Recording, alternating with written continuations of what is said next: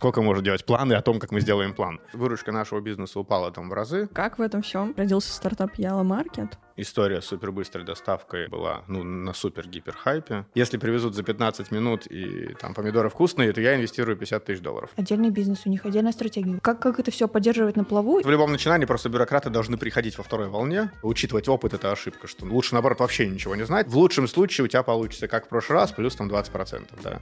А когда ты ничего не знаешь и, и пустой, да, это делаешь, у тебя есть шанс на чудо сделать в сто раз лучше. Друзья, всем привет! А, с вами подкаст «Куда катится мир». Многие из вас а, смотрят видео, но не подписываются. Друзья, нам будет очень приятно, если вы поставите лайк, подпишитесь, ведь это дает нам мотивацию и силы для того, чтобы продолжать делать а, подкаст. Сегодня у нас в гостях Лео Давбенко.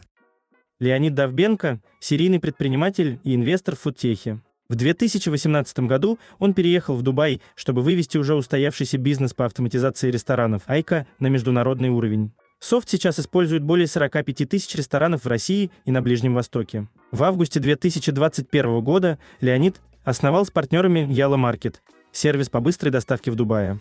Стартап привлек больше 12 миллионов долларов инвестиций. Сейчас на базе Yalla Market Леонид развивает Yalla Hub, Сервис поможет компаниям из России быстро выходить на рынки Ближнего Востока. Лео, привет и еще раз. А, очень круто, что ты к нам пришел на подкаст. А, мы сегодня хотели поговорить вообще про твой путь, про твой опыт, про опыт запуска международных стартапов. Расскажи, пожалуйста, как ты в один а, момент с успешным бизнесом в России принял решение взять, бросить все и махнуть в Дубай? Не, ну это, это был не в один день, это был а, длинный процесс, то есть ну, а, амбиции требовали чего-то большего, потому что я в России раскатал компанию там федерально, побывал во всех городах и захотелось куда-то дальше. Мы сначала открыли офис в Казахстане в рамках этой амбиции, но потом быстро... Ну, то есть Казахстан классная страна, но она мало чем отличается, не знаю, от Новосибирска, то есть это очень похожая, mm, ну да. похожая среда на нашу. А, и потом мы достаточно долго, то есть э, я, я был сначала в отпуске в Дубае, и показалась хорошая идея открыть здесь офис, но тогда это было так, пока просто в режиме отпуска, в режиме бреда. А, и где-то 9 месяцев а, я изучал, я ездил еще в Америку, в Европу мы смотрели, делали холодные звонки в Австралию. Ну, то есть все английск, английск, англоговорящие страны изучали. Вот, потом э, переключились на супергорода, как раз-таки Гонконг, Сингапур, Дубай. Ну и среди этих городов Дубай уверенно победил, потому что Гонконг далеко и китайский очень дорогой. Сингапур маленький и не растущий в нашем сегменте рынок. Ну а, а Дубай, соответственно, близко, тот же часовой пояс, самый дешевый по бюджету и достаточно бурно растущий регион. Плюс, как бы, ну, что нас подкупило тогда, что все-таки Дубай ну вот для вот этой... Я, просто только что вернулся из Каира и просто mm-hmm. под очень огромным впечатлением. Я ожидал, что Каир другое. Другое какое? Ну, мне казалось, что столица даже самого сложного государства должна быть выглядеть как столица. Mm-hmm, вот, да. А когда в центре города какие-то трущобы, руины, люди живут в коробках, и, и в общем-то, просто страшно ходить по улице. Э, ну, короче, да. Ну, mm-hmm. в общем, Дубай — это такое прекрасное место, которое, ну, как бы как Москва для СНГ, да, то есть столица этой части света. А, вот, то есть, э, ну вот, вот эти, эти были факторы. Ну и все. И дальше мы начали готовить, то есть все, выбрали, что идем в Дубай, сделали один бизнес-план, второй, третий, четвертый, нарисовали роудмэпы, диаграммы Ганта, project management таблицу, ну, короче, типа... Что, чтобы это все не сработало потом. Да, да, чтобы, да, потом, ну, ну, ну короче, а, то есть уже, уже там, ну, я нашел, мы, мы решили это делать вместе с Айко, там уже договорились, уже выделили деньги, уже даже подписали, как бы, партнерское соглашение, вот, и продолжаем делать планы, ну, короче, как-то дефлексировать, скажем так, от, от, непосредственно. Вот. Ну и вот я помню, что мы с Романом Аврамовым как раз на выставке ПИР встретились там в конце сентября вот 2018 года, ну, типа, ну, ну, типа, ну, ну, может, надо начать уже, ну, типа, сколько можно делать планы о том, как мы сделаем план. Вот. Ну, и, и я прямо в этот момент взял билет, а еще, да, и так получилось, что триггер был, прилетел лид от сети из семи ресторанов, ага. ну, что, типа, приезжайте к нам, поговорим про Айка. Вот, и, ну и все, я прям, прям там уже взял билеты на 28 сентября, как сейчас помню. Ну, 2016. 2018, да, то есть ровно а, 4 года. Угу. Да. И, и вот, и и просто прилетел и начал. Естественно, все эти планы, они как бы оказались не нужны, потому что... Все иначе оказалось. Но, но прикольно. Небольшой фан-факт, мы тоже это с Лерой обсуждали, то есть нам а, как раз-таки казалось, что чтобы что такое предпринять, нужно продумать.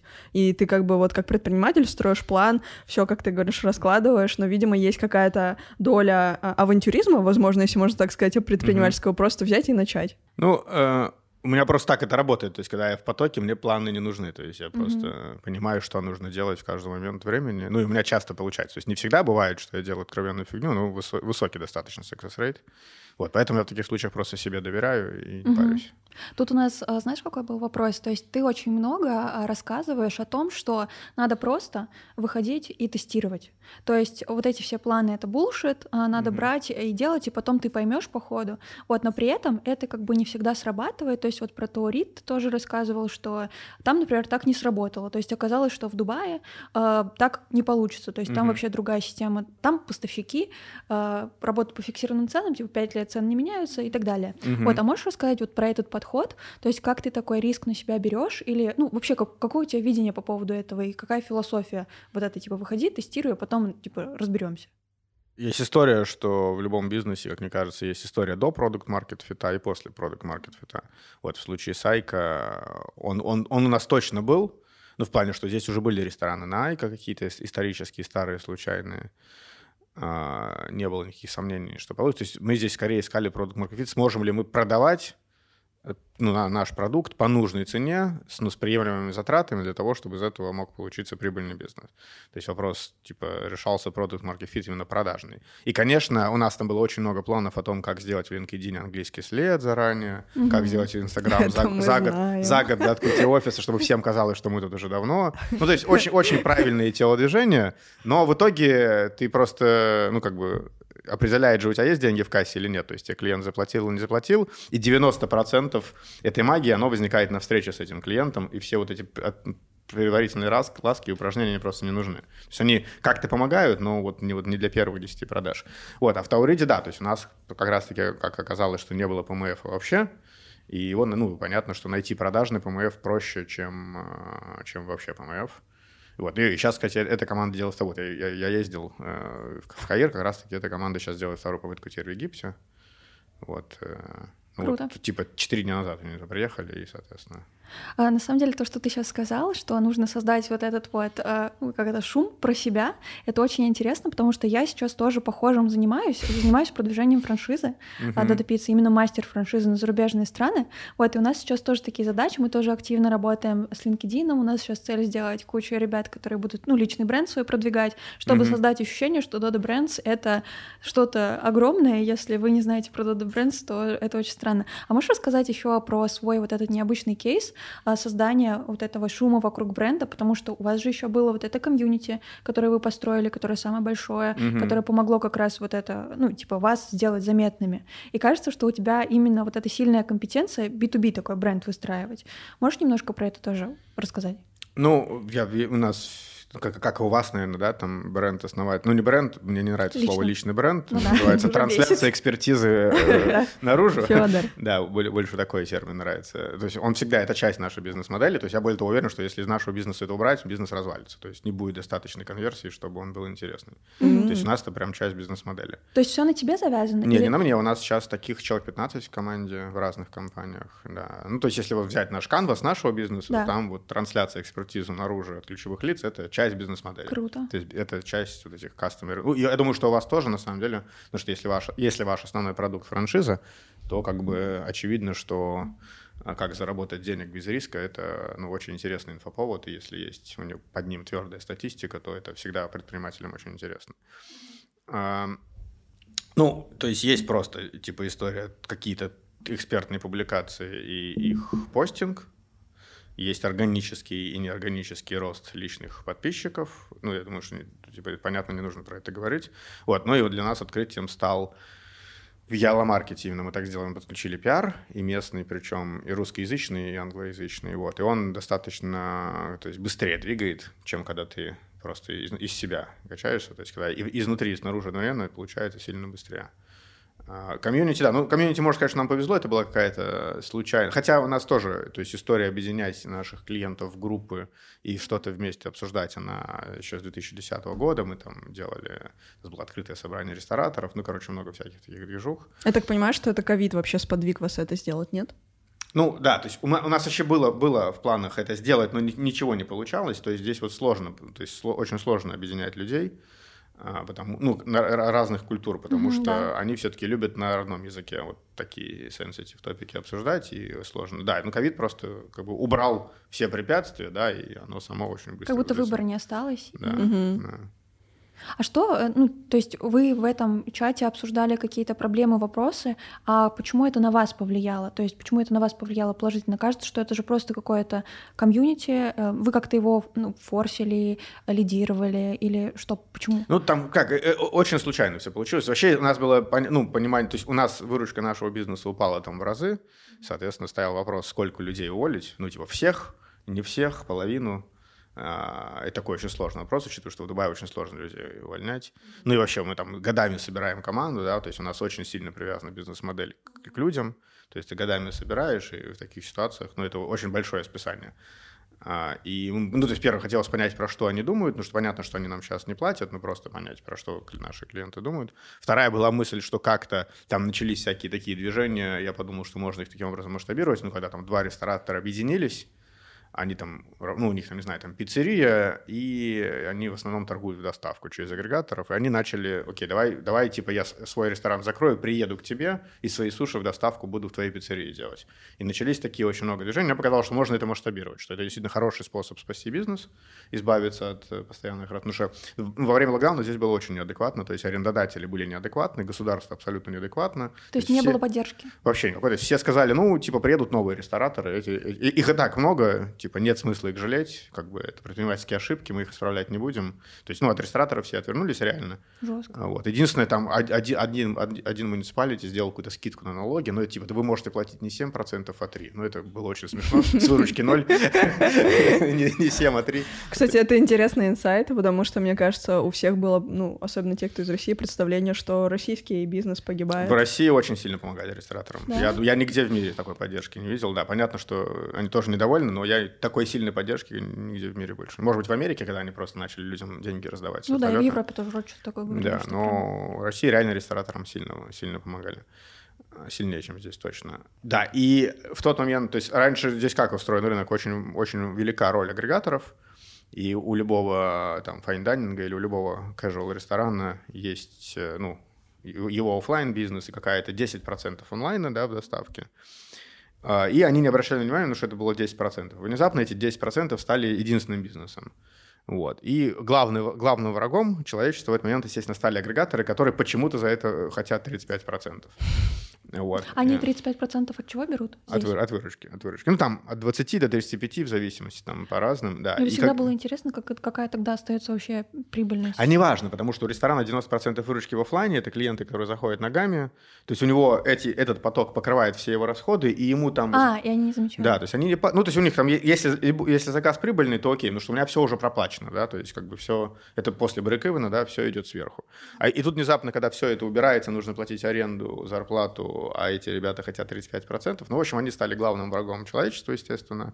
И, ну, э, а- основная движущая сила рестораторов, помимо вот всех этих моих идей, что давайте там переезжать друг к другу, объединяться и, и так далее. Из этого же родилась и Таурит идея, что давайте сделаем коллективные закупки. То есть ну, вот с этого все началось, что давайте закупаться на тысячу ресторанов, как, как будто мы огромная сеть ресторанов. И так- получать скидки свои. да, и так, да, сэкономим. То есть начиналось все с этого. Ну, как бы все равно основным врагом был это, была идея, что давайте сейчас объединимся, надаем на государство, на правительство. Ну, что там в Америке там тоже всякие популисты э, начали в некоторых штатах вводить ограничения по комиссии законодательные, там на, уровне 10-15%. Вот. В Индии там э, ресторанная ассоциация Индии тоже смогла, ну, там не смогла, то есть я не знаю, что они в итоге получилось, но там прям очень было громко. И вот все это, вот, типа, давайте здесь сделаем так же. Э, Ну и на этом фоне рестораторам, естественно, было очень интересно общаться, потому что это, во-первых, обсуждение общего врага отвлекает, а во-вторых, ну как бы там все и правда верили, что получится что-то сделать. Вот, это было таким двигателем. Слушай, знаешь, если честно, я когда ну, узнала про вот это комьюнити, я почему-то думала, что это только там типа поговорить и подуспокоить друг друга, а получается это еще и ну, там реальная помощь, когда они могли там объединяться между собой. То есть, ну, физическая такая помощь могла. Не, быть. да, нет, там тогда очень много, там они покупали, продавали, э, объединялись и так далее. Мы, плюс мы там постоянно встречались вначале в зумах, пока это было нельзя.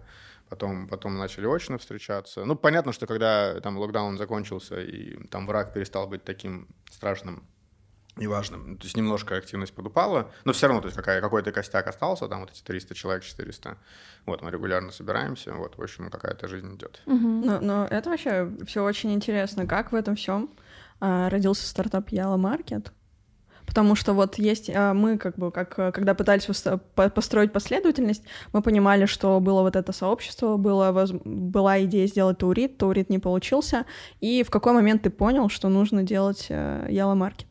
Не, ну мы просто обсуждали, что дальше. Mm-hmm. Тогда история с супербыстрой доставкой, она была ну, на супер-гипер хайпе. То есть даже крипту, наверное, так не обсуждали, как супербыструю доставку продуктов. А, во всем мире одновременно эти стартапы начали вспихивать, в том числе было очень много русско... ну, основанных русскоязычными фаундерами. Вот, ну а мы, а мы что, то есть у нас уже были склады, уже была доставка, мы уже разобрались в помидорах, и там на трекшенах звучали слова, а, а, а, может, ну и нафиг этих ресторанов. То есть такая крамольная для нас мысль, потому что мы всю жизнь делаем что-то для ресторанов. Да. Тут давайте, типа, ну их, может быть, хватит, ну, типа, сделаем какой-то бизнес, где не будет ресторанов. Кстати, не получилось в итоге сейчас в веломаркете очень много ресторанного бизнеса э, все равно, да, но как бы... Э, К ну, истокам. Вот, да, да, да. Вот, ну, короче, вот так оно, так оно и получилось. А, интересно, потому что мы а, с Лерой вчера сидели в отеле и подумали, а, как мы можем проверить а, быструю доставку. Угу. А, понятно, что мы не попали, да, в зону покрытия Яла Маркета. Как сейчас вообще обстоит а, вот эта идея? Потому что мы поняли, что вообще рынок настолько развит с этой доставкой, конкурентное преимущество только время или что-то еще? Ну, я бы, на самом деле, время — это прикольная фича для эмоций, но на самом деле не является, на мой взгляд, конкурентным преимуществом преимуществом. Ну, то есть, на самом деле, если ты стабильно доставляешь быстрее, чем за 30 минут, то это достаточно быстро, чтобы клиенту было окей. Понятно, что есть там сценарий, где там либо 15 минут, либо вообще не надо, вот, поэтому мы продолжаем эту штуку удерживать и будем ее удерживать. Но не, основное это все-таки продукт, потому что мы же в, товар, в товарном бизнесе. То есть в конечном итоге человек покупает круассан, помидоры, яйца, вот, э, ну, ну да, да, сам продукт. И услугу самой доставки, да, ну вот весь этот опыт, начиная от мобильного приложения, заканчивая едой у него в холодильнике. Поэтому, ну, наверное, здесь ключевое сам круассан. Ну, то есть, ну, на, на примере этих наших помидоров мы поняли, что если помидоры вкусные, то клиент повторяет заказ, все остальное, оно вторично. Тут, тут еще вот встает вот этот вопрос, что, ну, ваши планы, а, они такие очень амбициозные, миллиард долларов, угу. а, потом стать таким Netflix, а, то есть делать свои собственные собственные торговые марки.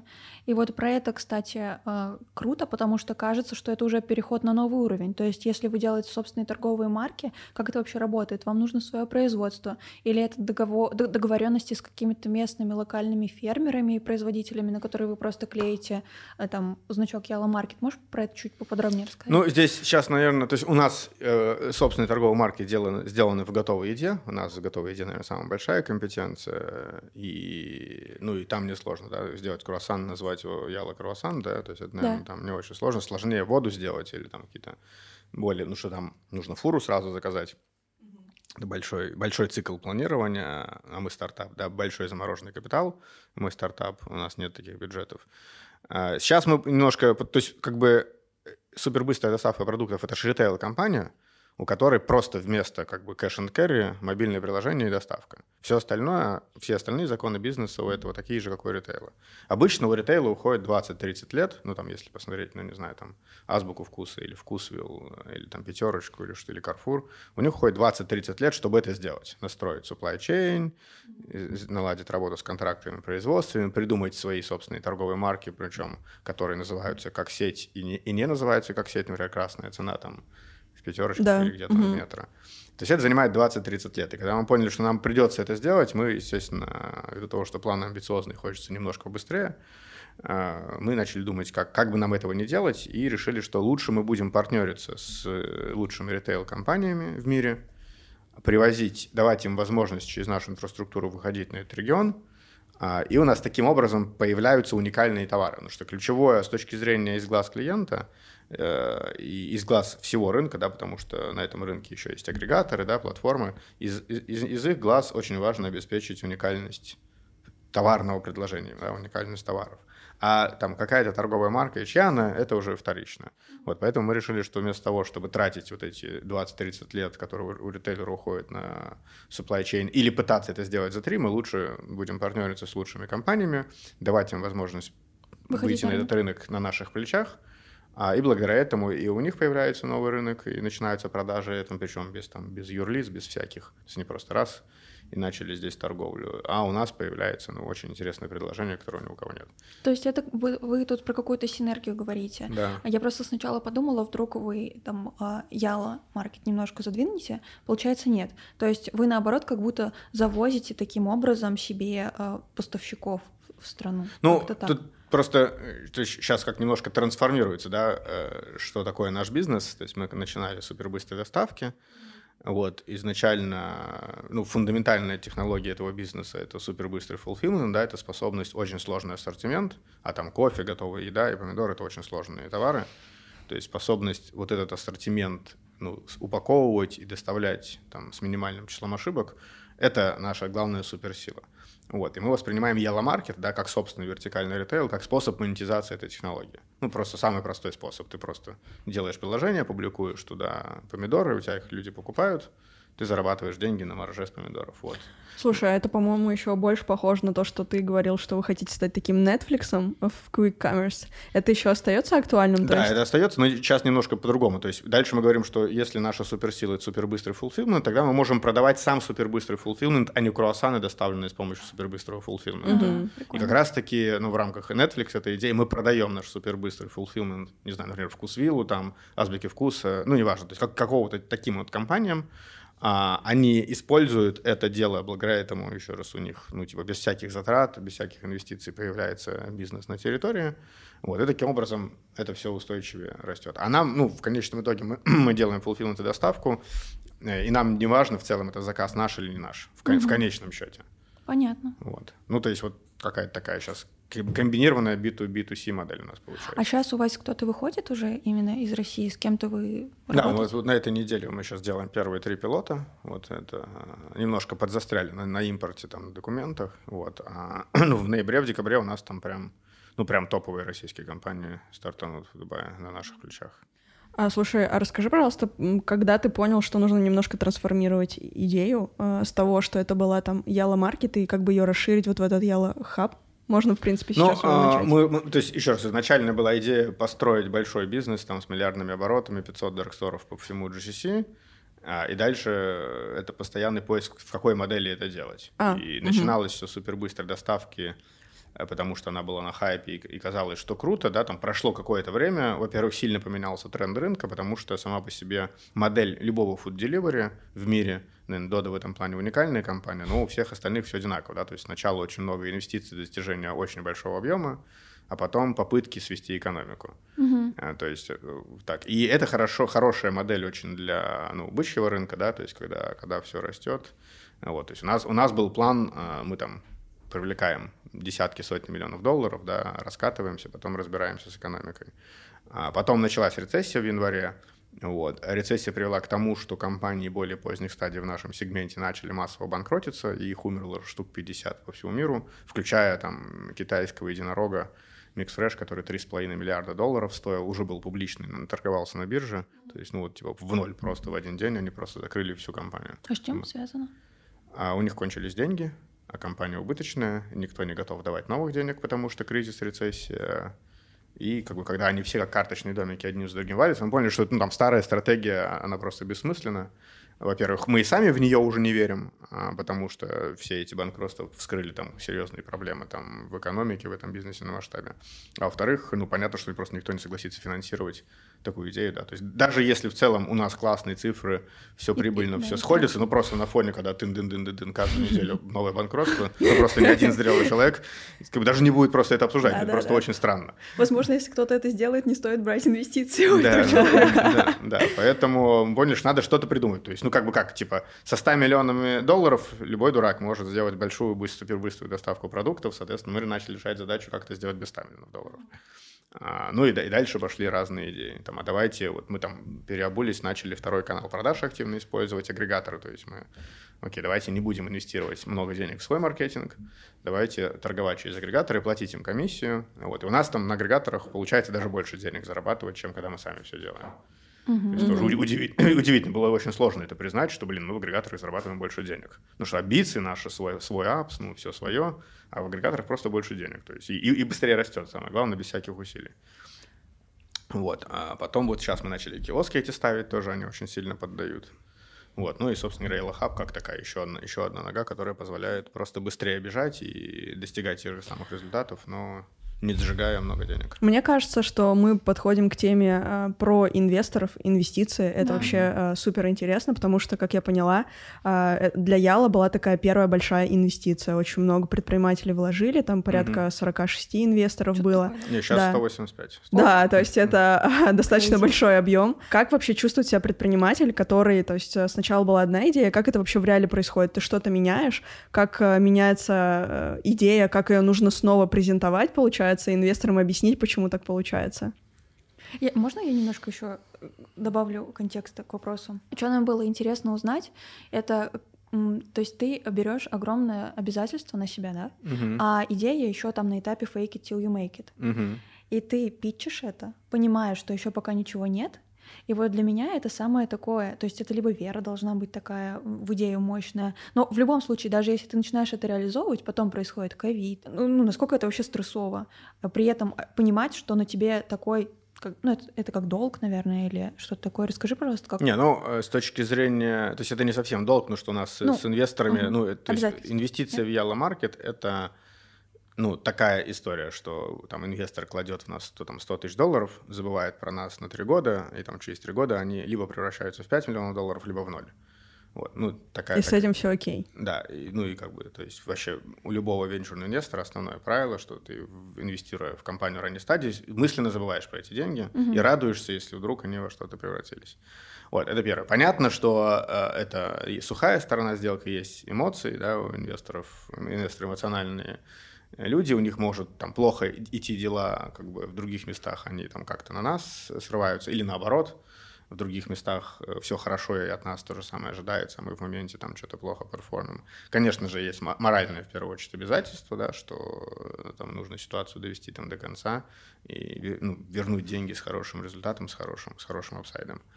А, вот. Но все наши... Мы почему в том числе выбрали предпринимателей? Потому что мы понимали так или иначе, ну как это начинай стартап так, как будто бы ты знаешь, каким он будет после десятого пивота, да, то есть э, ну, никто ж ничего не знает, чем он в итоге закончится.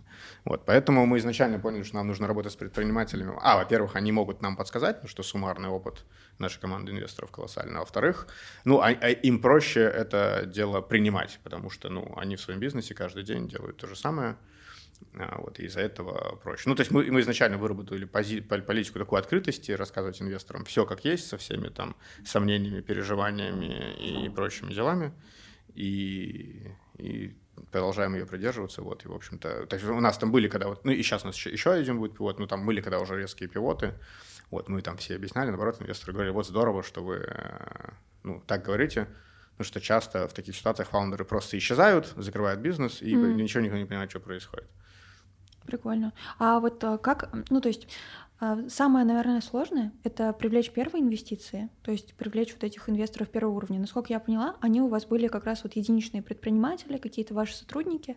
А вот если пойти чуть подальше, ну потому что кажется, что там понятно, почему люди инвестируют. А вот а, дальше инвесторы, там, которые из Эмиратов, то есть когда вы начали переходить от инвесторов, которые достаточно понятны СНГ, Россия, на зарубежных инвесторов, как, как это было? Можешь, пожалуйста, рассказать, как ты питчил э, вот эту идею там стартапа из России или что, что ты рассказывал? Да, в, в целом, в целом все так же, а, принципиально ничем не отличается. Ну, то есть модель понятная, а, это ранние стадии, то есть э, тоже все местные наши инвесторы тоже предприниматели. Угу.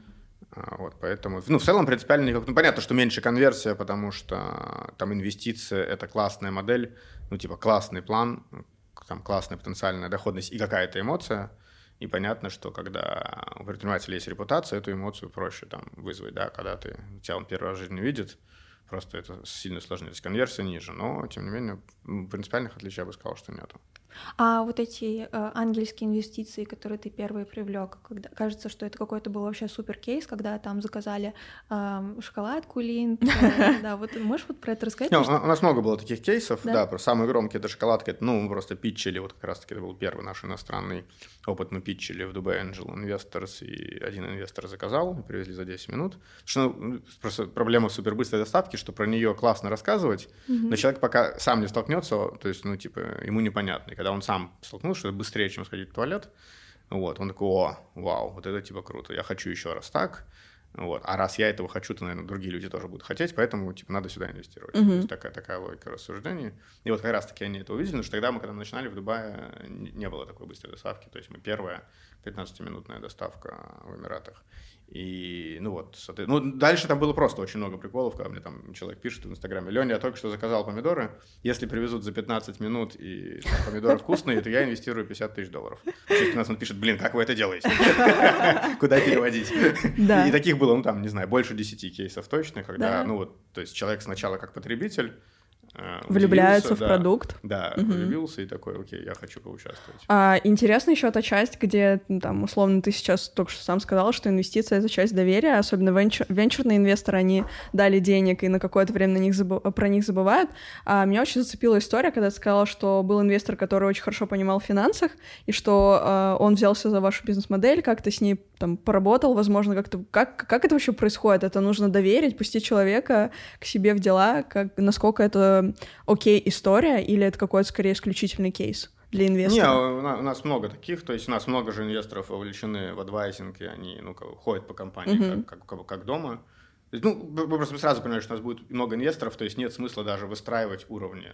Это, мы даже причем понимаем, что наши там новости и апдейты улетают к конкурентам, вот. Но когда у тебя много инвесторов, то есть ты не можешь это остановить. То, есть, mm-hmm. то есть, ну, как у Дота, да, то есть ты должен вести бизнес так, как будто бы, ну, вот, как бы пускай все смотрят. Супер открыто. Да, ну просто, то есть нет другого способа, потому что как только ты инвесторам говоришь, я тебе это покажу, а это не покажу, тут сразу вопрос доверия начинается, а что это такое?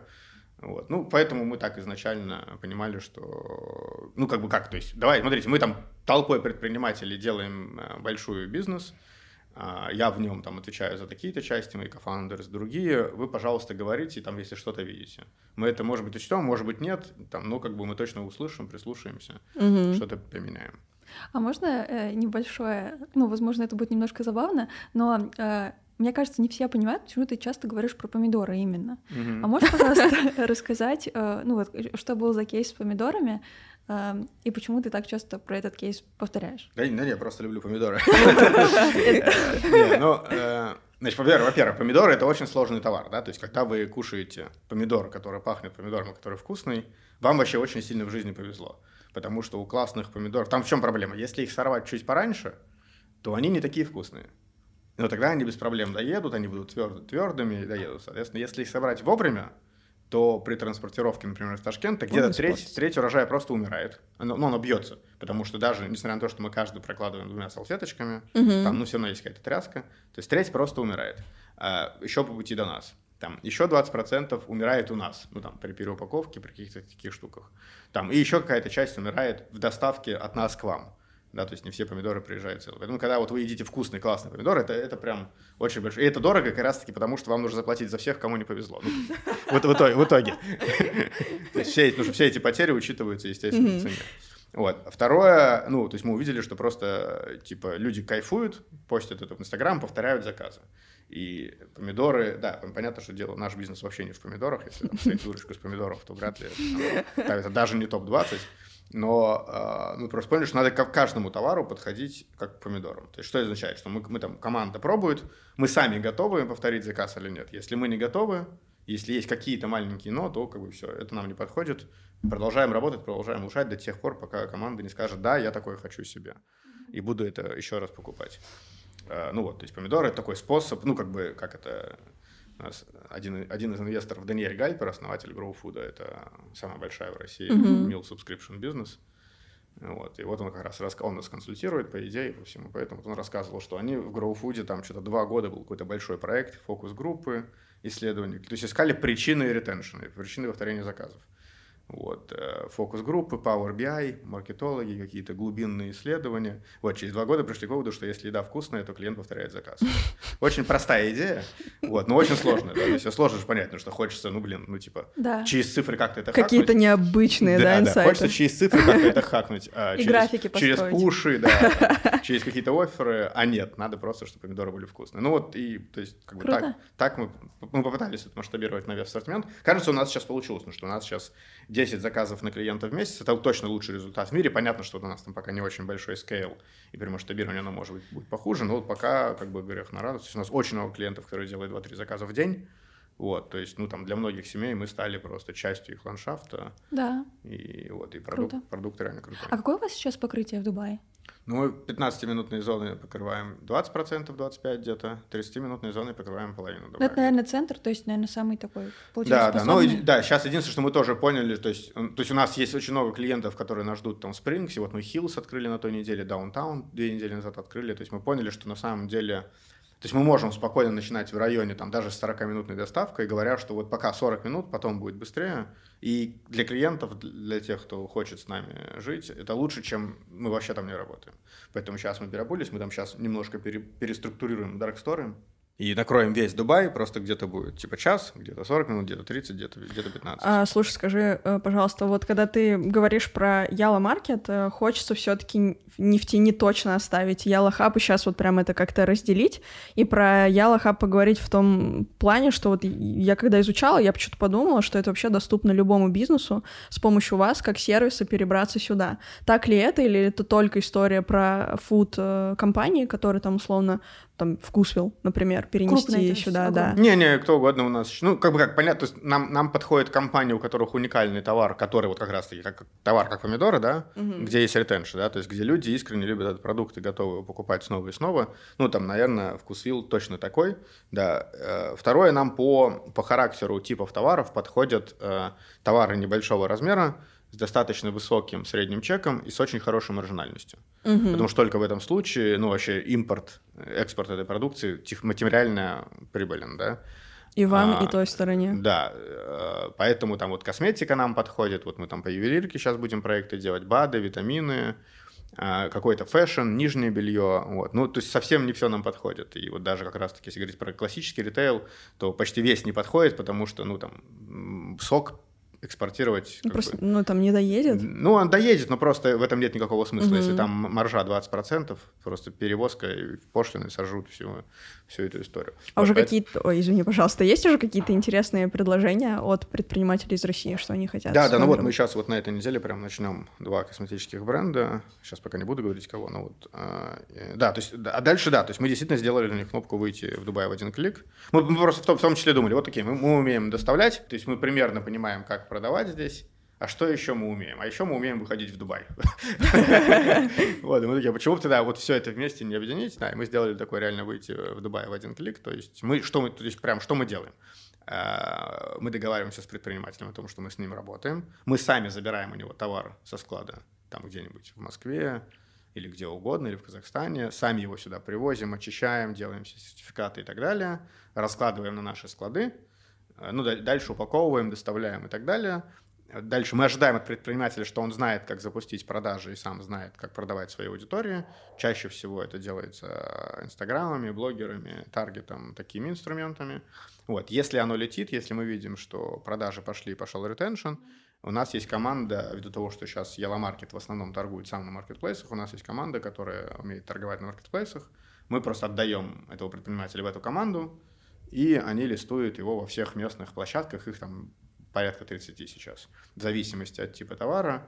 Вот. Ну, типа а озон, местные озоны, Да. Валберис. Только м, крутилась как раз идея, можно ли с этим сравнить. Да, да, ну вот это а местные озоны Wildberries, они просто разные, потому что там для одних товаров подходят одни площадки, для других другие, и их достаточно много. А, вот, и наша команда управляет ростом, соответственно, задача предпринимателя ну, обеспечить какое-то позиционирование. Вот, и, соответственно, следующим этапом, да, то есть первый пилот в Дубае, да, следующим этапом мы сейчас активно ездим по региону, я вот поэтому везде езжу, и договариваемся с партнерами. То есть Про GCC хот... имеешь в виду регион? Да, то есть мы хотим, чтобы потом раз, и ты во всем GCC. То есть во второй клик. То есть первый клик ты сделал первые деньги в Дубае, во второй клик раз, ты в GCC. Какого у вас должна быть размера команды, чтобы все вот эти, кажется, огромные планы, то есть у вас должна быть и логистика настроена, и склады быть, и так далее. Сколько у вас сейчас у человека, и какой вообще возможно? О, нет, у нас сейчас 110 человек, из них 60 курьеры, то есть у нас... Mm. А, это маленькая команда. Очень маленькая команда, Ну и вы да. так Но мы когда... Нет, дальше, да, и у нас 185 инвесторов, не забывайте, больше, чем сотрудников. То есть у нас там есть, есть 4 инвестора, которые занимаются международной логистикой и сертификацией импортом. Угадайте, кто делает весь этот, всю эту грязную работу. То есть мы просто отдаем а, в них как в брокеров. А. Да, то есть, собственно говоря, они вот эту, эту штуку делают, потому что, ну, понятно, что нам поднимать компетенцию в импорте займет какое-то время, проще довериться профессионалам. Ну и так во всем, да, то есть, то есть вокруг нас, вокруг нашей команды есть грядка подрядчиков, вот, которая, то есть, грубо говоря, для клиента B2B-шного нашего мы что делаем? Ты разговариваешь только со мной, я все сам для тебя делаю под ключ вообще. А вот, но при этом там под капотом много других компаний работает. То есть мы просто выстроили, чтобы наружу предпринимателю было комфортно. Он общался с одним человеком, и не знал, что там дальше происходит, там, что там за проблемы с этими патронами и так далее. То есть для него этого всего не существует. То есть он получает конечный результат, товар на складе очищен, готов к продажам, наливает трафик. Вот. Да. Мне, знаешь, вот я когда тебя слушаю или когда смотрела какие-то видео, что мне больше всего эм, откликнулось, что вы как будто бизнес ведете в таком ну, максимально естественном, природном, что ли, формате. Во-первых, максимально э, прикольно реагируете на ошибки, потому что, допустим, то, таурит стал причиной, ну, как бы, последствия или как это, предпосылкой для создания Яла. Да. Вот, потом а, вот эта опять ситуация, вам стало немножко сложно с, с Яла работать, вы немножко перешли там в агрегаторы, а потом поняли, что, ну, как, какая-то такая стратегия ежа, типа, делаешь все, что ты можешь хорошо, и начали делать что-то еще, и так органично э, вы становитесь больше, больше, больше. Вот, но какой у меня вопрос связанный с этим? Э, не разрывает ли тебя ну, то есть, э, как вот есть вот эта мета-компания угу. уже, и у вас там очень много разных брендов. И вот я все время думала, э, какая у тебя в этом вообще роль, и как ты не истощаешься, потому что, кажется, это же все тоже какие-то отдельные бизнесы, у них отдельная стратегия. В России огромный бизнес. Не, ну, э, у нас есть такая, не то чтобы мы ее придумали, ее, кстати, придумал один из наших инвесторов, э, инвесторов Евгений Калинин, технология управления, которая называется объекты управления. Вот это такой метод, который позволяет управлять множеством а, компаний или направлений или проектов одновременно и не разрываться. Суть э, метода в том, что у каждого, ну, то есть каждая компания представляет из себя объект управления или десятки или сотни объектов управления в зависимости от твоей роли в ней. И у каждого объекта управления есть там короткая, долгосрочная цель, текущая проблема и план действий, который нужно сделать, чтобы эту проблему решить текущее там узкое место, текущий bottleneck вот по, по книге «Цель» Голдрата. Угу. А, и то есть дальше мой основной секрет в том, что я просто там активный фаундер и SEO в один момент времени только в одной компании. То есть тогда вот для меня Yellow Market это там 100 объектов управления, да, то есть я, я везде, я и сам сейчас лично и импортом занимаюсь, ну, то есть я, я делаю все, особенно первые разы и так далее. То есть я очень сильно погружен. А, есть фандрейзинг там на мне и, и, короче, много всего другого. В, в остальных бизнесах, то есть я в некоторых даже не в совете директоров, то есть это...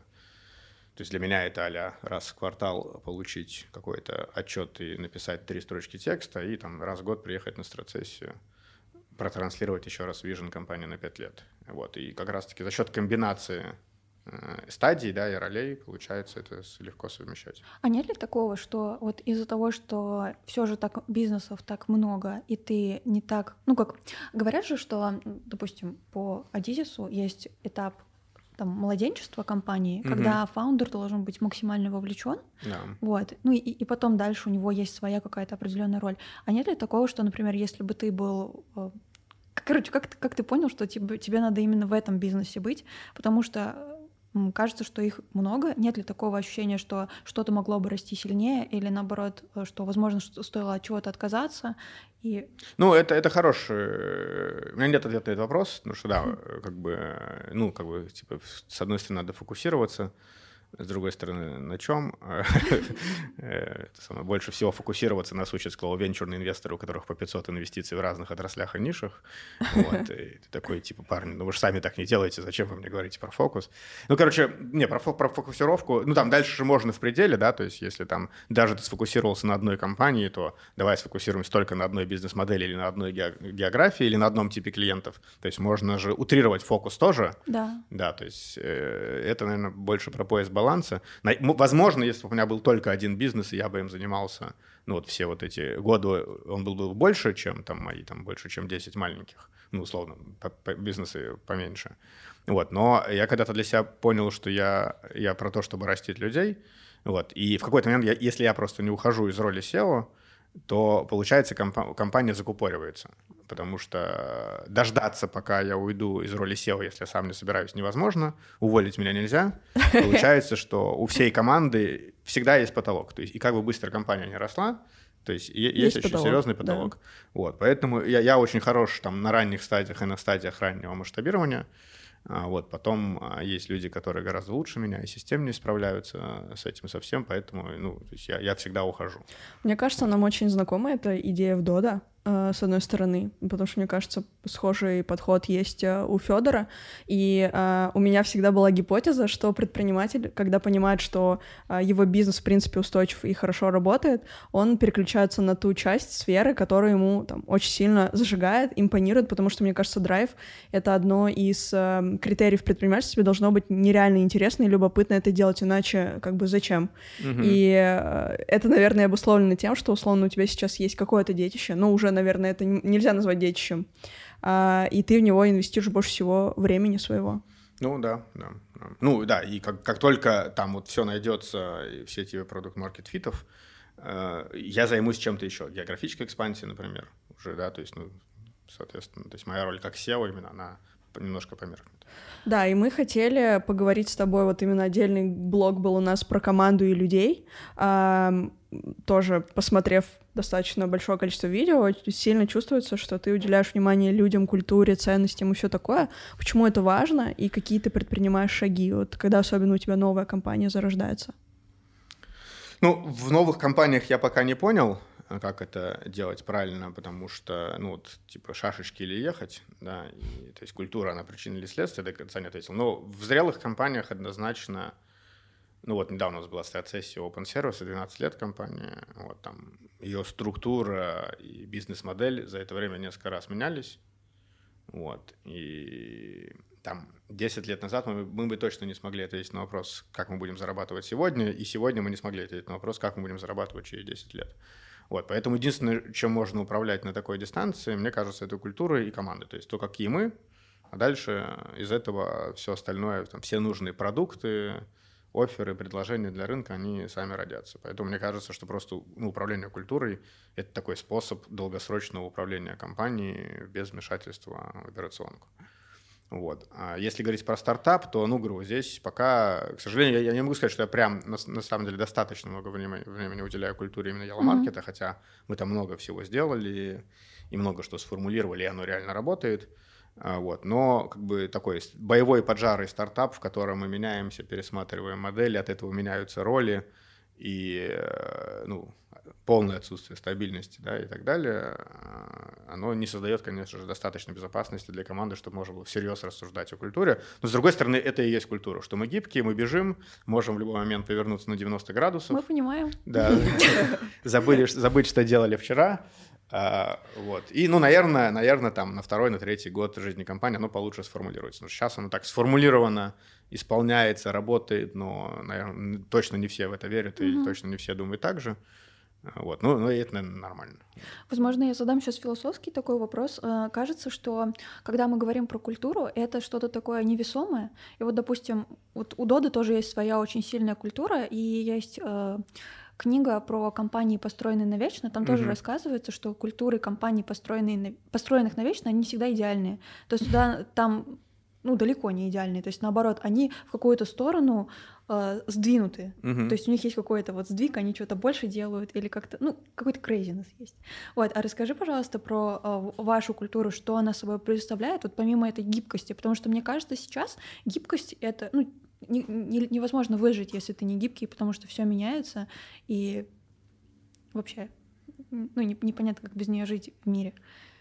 Возможно, у вас ну, что-то есть. Это, не, у нас, наверное, самая крутая особенность это быстро получать результаты, быстро проверять гипотезы. Вот, вот мы киоски запускали, там много всякого разного IT у киосков есть, много разных способов открывать, закрывать, но нам нужно было как можно быстрее сделать первую продажу, поэтому мы просто поставили свой холодильник из офиса, он даже был еще не забрендирован, положили туда еду, поставили рядом человека, который рассказывал, что можно купить еду, а и, и деньги просто на доверие складываете в коробочку. Мгм. Вот. э, И, собственно говоря, поэтому мы запустили за два дня, а не за два месяца. Потому что если бы мы все делали правильно, то мы бы так и не узнали, что нужно. Да, уже, уже на четвертый день мы знали, что в этом киоске должно лежать, что не должно. Там, и там через две недели он вышел на break-even. А, Вот. И это, это, наверное, наша такая суперсила. То есть мы в любой непонятной новой деятельности очень быстро находим обычно способ, как что-то сделать, ничего не делая. Ну вот и даже сейчас мы там... Как, как открыть 500 дарксторов, не открывая даркстор, и мы, и мы придумали очень быстро. Вот. Я так, знаешь, почему это, э, ну, на, на мой взгляд, э, почему мне это кажется очень интересным, потому что для этого нужна огромная смелость, а, и кажется, вот эти исследования, которые зачастую делают бизнесы для того, чтобы куда-то выйти, они как будто так немножечко, ну, возможно, эм, отодвигают процесс того, когда тебе на- надо начать действовать, возможно, немножко ответственность тебя снимают, вот, ну, в общем, оно, кажется, ментально тебя успокаивает перед Мгм. тем, чтобы реально начать э, фигачить, вот, и мне это кажется, ну, короче, для меня это скорее смелость, чем Не, ну, мне кажется, в любом начинании просто бюрократы должны приходить во второй волне, когда А, первые, да, пока первые куролесы что-то там наколбасили, что-то уже пошло, потом приходят бюрократы через полгодика и помогают там прибраться, навести порядок, поставить на поток. Просто когда, когда выход или какая-то новая идея начинается с бюрократов, то понятно, да, что мы делаем планы ради плана. Вот у нас в Египте мы сделали, да, много упражнений делали, у нас больше 10 бизнес-планов, но пока ни одной продажи. Вот. Вот. Ну, сейчас вот ребята приехали, три дня уже прошло, я надеюсь, там через неделю появится первая продажа. Вот. Почему? там- Потому что мы очень по-бюрократически. Давайте там все посчитаем, что-то спланируем. Вот. Ну, так тоже классно, но просто... Ну, это, короче, это не совсем твое, да? Да, да, не совсем, не совсем мое. Ну и вообще есть же эта история про, что ну давайте все сделаем правильно, учтем опыт. Вот. А мне кажется тоже, что учитывать опыт – это ошибка, что лучше, наоборот, вообще ничего не знать, тогда у тебя есть шанс столкнуться с каким-то чудом. Если ты все делаешь правильно, учитывая опыт, то ты, ну, в лучшем случае у тебя получится, как в прошлый раз, плюс там 20%, да. А когда ты ничего не знаешь и, пустой, да, это делаешь, у тебя есть шанс на чудо сделать в сто раз лучше. Вот, поэтому, ну вот, да, вот где баланс, тут тоже непонятно. Ам, про команду продолжаю, то есть э, как сейчас у тебя дела с наймом, потому что это интересно, это разные культуры, возможно, даже. В чем здесь основная сложность? А, у тебя какая стратегия? То есть тебе эм, легче перевести какого-то сильного специалиста из России, условно, или нанимать здесь? Ну, я, я здесь давно, и я научился работать с иностранцами, мне с ними прям хорошо, комфортно, и даже лучше, чем с неиностранцами. Вот, ну, все мои фаундеры, они, ну, недавно здесь, им, им гораздо сложнее, ну, что там, ну, уходит 3-4 года, чтобы научиться по- по- понимать индусов и египтян. Согласна. Да, мы столкнулись с этим. Да, то есть быстро, быстро это не приходит. Поэтому, ну, в Яле мы в итоге решили, что скорость важнее. Там еще, видите, когда все это дело началось, там начал, ну, там на- на- наши местные инвесторы начали на нас там, типа, немножко давить, что давайте слишком много русских, давайте держишинизироваться, Мгм. давайте побольше там значимого топ-менеджмента э, иностранцев, давайте там долей раздаю. Ну, короче, то есть давайте держишинизацию делать. Вот хорошо, что я не повелся, потому что, э, ну, как бы, точно это бы нас бы сильно замедлило испортило. Не, у нас есть из C-левела Чандан из Индии, он был э, формер CEO в Swiggy. Swiggy — это типа Delivery Club в Индии, компания номер два в food delivery. Вот, ну, нам, нам с ним прям реально повезло, то есть удалось его уговорить, он переехал, влился, нам бросил, все, переехал, вот, и, ну, очень хорошо влился, вот, а, несмотря на то, что в, ос- в остальном C-level он русскоязычный, то есть Мгм. он там единственный, как бы, да, ему понятно, что очень тяжело, а, но, как бы, все классно, да, в, в остальном, да, то есть мы в итоге для скорости весь C-level сейчас говорит на русском, и большая часть трекшенов на русском, ну, вот просто так быстрее, то есть мы решили, что скорость важнее. Именно из-за языка или это... Там, там передача смысла, то есть э, сл- очень сложно передать смысл через английский язык, когда вы оба на английском ну, не родились с ним. Да. И это просто сильно замедляет, ну что я могу, ну там мы можем матом ругнуться, а вот там вот эту хуйню. Вот так, а, да, давай, погнали. Сразу понял. А Чемдан такой сидит, что это?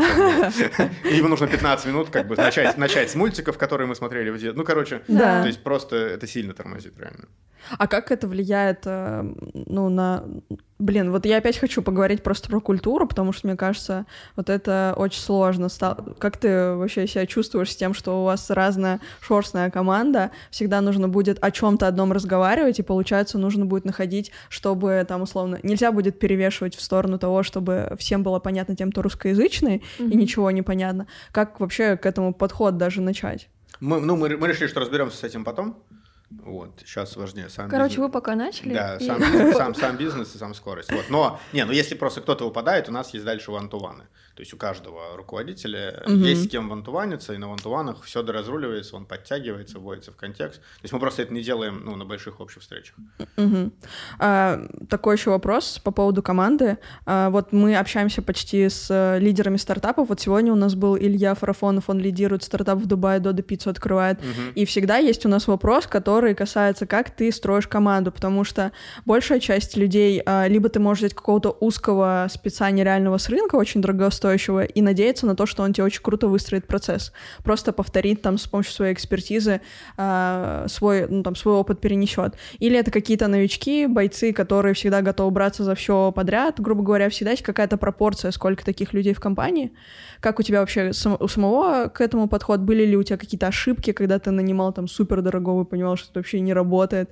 Или наоборот, э, новички там не хватало их опыта? Ну, э, да, у меня были ошибки, когда я нанимал супер дорогого, не работает. Причем я наступал на эти грабли много, много раз в жизни, может, пять раз, не знаю. Ну, потому что всегда хочется чтобы все проблемы кого-то такие... дорогого нанять, и он все твои проблемы решил. Ни разу так не получалось. То есть это, всегда, это всегда приводило к сливу денег. А почему? А? Почему? Потому что на ранней стадии а, нужны универсалы со сверхмотивацией, а компетенция их не так важна. Потому что сегодня надо полы мыть, завтра томат на кухню тащить, послезавтра с арендодателем торговаться послезавтра ехать электричество пробивать, и там время узких специалистов приходит, когда появляется какой-то объем.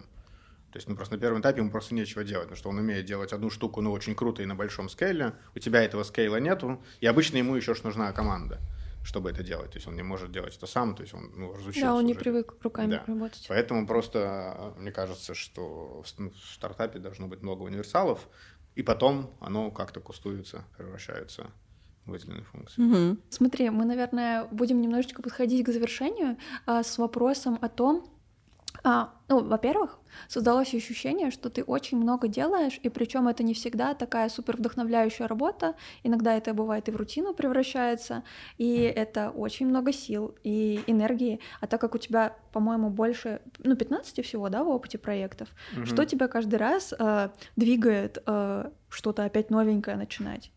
Зачем тебе это вообще? Ну, новень, новенькое что? Ну, новый проект. Не, ну новый, новый бизнес я давно уже не начинал, на самом деле. То есть все, что там у нас двигается, оно двигается на энергии команды из старого. Угу. А новое сейчас, то есть у меня как, у меня, если есть у меня какой-то предпринимательский голос, я просто инвестирую в стартап. У меня, а, а Яла Хаб как же? Не, ну Яла Хаб это Яла Маркет. Это а, еще ну, раз. То есть, не, говорю, то есть просто для меня это все одна история, потому что еще раз, то есть изначально Vision был компания сделать так, чтобы в GCC все доставлялось за 15 минут. Угу.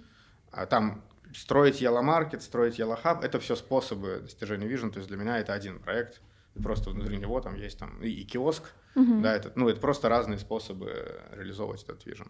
Вот, а там, ну, там предыдущие бизнесы, они все двигаются на энергии команд, а, а новый бизнес сейчас, если у меня есть там желание в чем-то разобраться, я просто инвестирую в стартап ранней стадии. Ну, вот, например, стало интересно в какой-то момент разобраться в вертикальных фермах, понять, могут ли в наших дарсторах быть вертикальные фермы. Вот. Я просто инвестировал в стартап по вертикальным фермам, теперь как бы ну, наблюдаю, радуюсь за них и понимаю, что там рано или поздно мы там эти технологии сможем подружить. Там мне интересно понять, как, как работает бизнес Dark Kitchen. Я там инвестировал в бизнес э, Dark Kitchen там, ну, то есть у меня там то ли 10, то ли 12 инвестиций, вот, и, и я, я собираюсь, ну, то есть я так удовлетворяю свой предпринимательский голод уже, то есть мне, мне вот делать самому что-то уже как бы, ну, не нужно, то есть там, типа, ну, Hello Market — это проект на 10-15 лет, мне, то есть мне достаточно, то есть как предприниматель я в полной мере реализован, вот. Ну а в остальном, соответственно, есть уникальная возможность. Мне кажется, это и прикольно, именно поэтому инвестиции в стартапы ранних стадий такой большой тренд, бум, это, это такой процветающая история, потому что ну, действительно это очень классный способ узнавать что-то новое, как бы не, ну, не делая руками ничего. Вот. Прикольно. Это, короче, про любопытство. Я просто да, в последнее да. время очень, ну, э, завязываю всю свою мотивацию ни на что иное, как на любопытство, что интересно вот это попробовать и что получится. И кажется, что у тебя какая-то такая похожая история. Да. И, Ну, в целом, ты- нам когда любопытно, мы либо идем на курс обучающий, вот, ну, вот, можно еще инвестировать в стартап. Ну да, да, да, да. Ну, Нам Прикольно. стало интересно сегодня с тобой поговорить. Это Да. было очень клево. Мне кажется, очень много э, классных инсайтов сказал. И э, спасибо тебе большое, что ты нашел время и возможность. Да, я Welcome, уже присоединяюсь. Да, пока. Спасибо.